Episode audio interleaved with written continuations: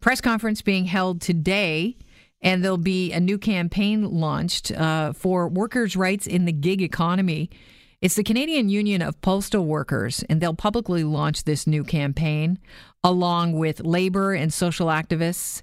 When you think about how we all want everything cheaply, conveniently, and with the utmost speed now, because we, we're so incredibly impatient.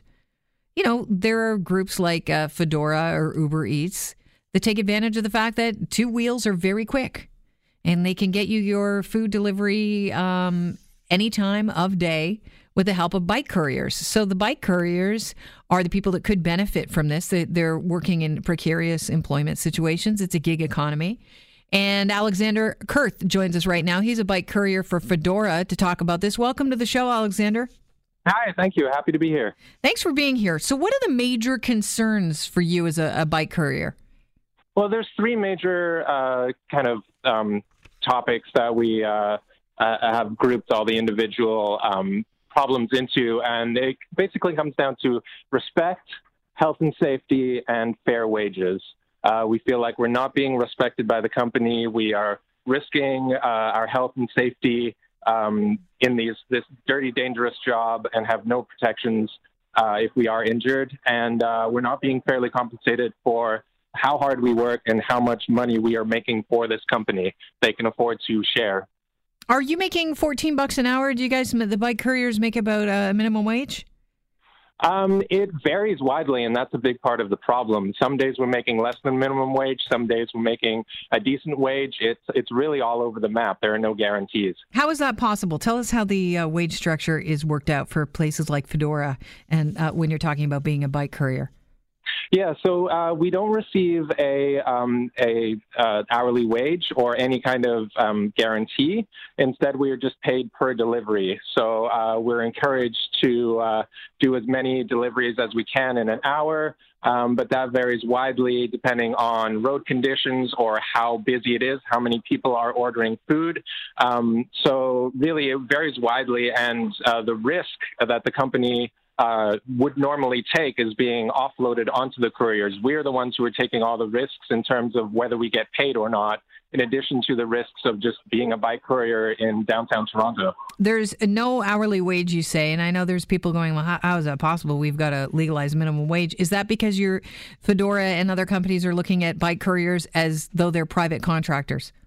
Yeah, that's exactly the problem. Um, they call us independent contractors, even though there's nothing independent about the way that uh, we are told to do our jobs. We're told what to do, how to do it, where to be, and when to be there. Uh, we're told how much we'll get paid. None of this is negotiable.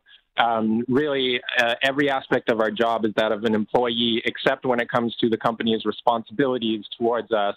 Uh, basic, bare minimum legal um, responsibilities that a company has towards its workers, like a minimum wage, um, vacation pay, sick days, uh, CPP and EI contributions. None of these things um, apply to us, uh, even though every aspect of our work is that of an employee. They just tell us that we're independent contractors so that they don't have to take that responsibility for their workers. They tell us um, when they need us to do the work, um, then we're workers for them. And as soon as we need anything from them, we're on our own.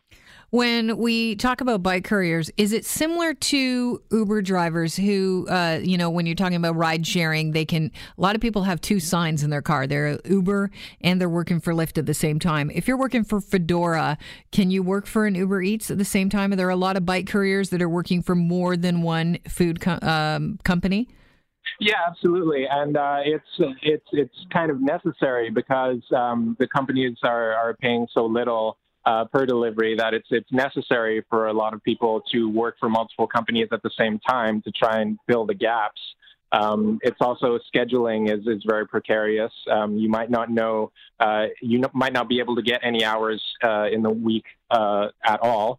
So, how do um, they schedule? Alexander, you're you're a bike courier. Help us uh, figure out this world and navigate this world that you're in.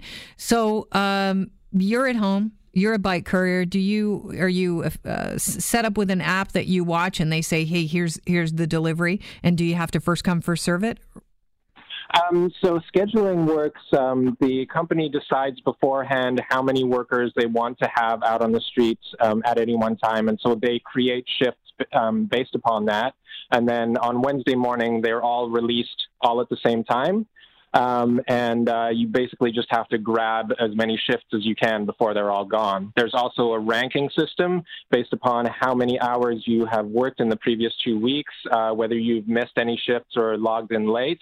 Um, if you're among the uh, top um, part of that uh, of those stats, then you get first access to the shifts. Um, and even at a busy time like the spring, uh, those shifts are gone very quickly. Uh, if you're not in that top percentage, then you have to wait another hour, at which point there might not be any shifts available at all. How do you get to the top of the ranking system? Do you work your butt off? Like, are you pedaling like a madman?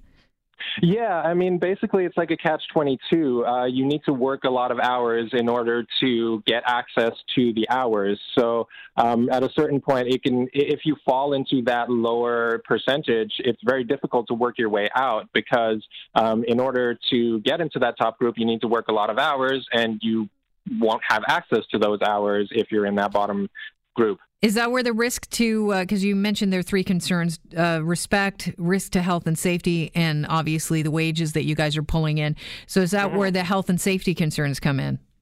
Well, that's part of it. I mean, uh, certainly because we're getting paid per delivery, we have we are just implicitly encouraged um, in order to try and make a decent wage to try and ride as fast and in some cases as unsafely as possible. And we might take risks that we wouldn't otherwise in order to just try and make a living wage. Um, the other part of that is there are no health and safety benefits or protections offered by the company for injured workers. Um, instead, you just have to go through the WSIB, which is uh, a really difficult process and uh, really does not pay much in the end.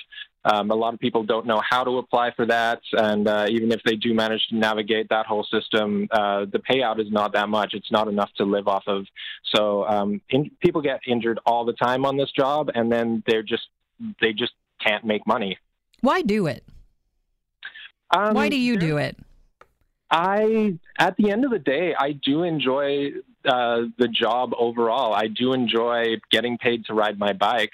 Um, it's great exercise, and um, I, I, started this job very shortly after I moved to Toronto, so it was a great way for me to get to know the city. Um, so, uh, you know, a lot of people say, "Hey, you're getting paid to ride your bike, isn't that great?" And it is great, absolutely. Um, but uh, we're not being treated fairly by the company for uh, how much money they're making off of our labor. Um, they can afford to treat us a lot better. Is it just food Foodora workers that are uh, involved today in this uh, press conference, in this campaign uh, launch uh, that uh, CUPW has organized, or are there other careers? Um, like I said earlier, uh, most of these couriers are working for multiple companies at the same time, but today we are just focusing on Foodora. Okay. The Canadian Union of Postal Workers, CUPW, they mm-hmm. want you to unionize. How do they plan on helping you? Well, we want to unionize. This is not a matter of uh, CUPW approached us. We approached CUPW. We had been uh, talking about wanting to unionize, wanting to improve our working conditions, and coming together as workers to fight for better rights uh, for a long time now. And uh, we were already organizing. At a certain point, we uh, decided that we needed a formal union um, in order to back us and um, take the take the next steps to organizing. And that's when we approached CUPW because um, they are are a strong union. They fight for their workers. Um, and when we approached them, they saw um, the injustices that we are faced with, and they wanted to take on the fight as well. So it's it's really been a great um, collaboration between the workers and CUPW. Is there any fear that you're going to be put out of work because you're trying to unionize? Um, there's a certain uh, nervousness towards uh, what kind of um, actions the company might take against us, but um, it is illegal for companies to take punitive actions against workers to organize. Um, so uh, I'm I'm not worried. I think that we have a really strong team, um, and that we're going to be able to overcome any kind of uh, negative actions or reper- repercussions from the company against us. It sounds like a catch twenty two for both you and Foodora because Foodora is trying to position you uh, as an independent contractor, and you're trying to say, no, we're the worker. Mm-hmm. So uh, w- when you're talking about it's illegal with the unionization, um, mm. you know, I guess th- they're going to be able, or they, they're, uh, I would imagine their strategy is to say, well, you know, they're they're independent contractors. Um, yeah, that uh, we imagine that will be their argument. I mean, it's really been a, uh, a hinging point of, of many of uh, Foodora's arguments against its workers in the past, and we're sure that uh, they will likely cling to that argument. Um, but uh, the question of uh, whether we are independent contractors or not is not up to the company to define. There are clear standards in the Labor Act that define what and is and is not an independent contractor, and on every single point uh, the company fails. They're simply calling us independent contractors so that they don't have to take responsibility for their workers, um, and it's not reflective of the work itself.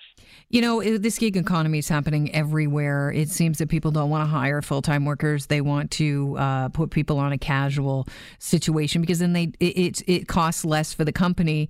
Um, exactly we're hearing about restaurants that now are, are dealing with these food delivery services and the fact that sometimes the people patrons in the restaurant are waiting longer for their own food and their you know restaurant the inner part of the restaurant is suffering because they're trying to get food out via courier and they can be dinged.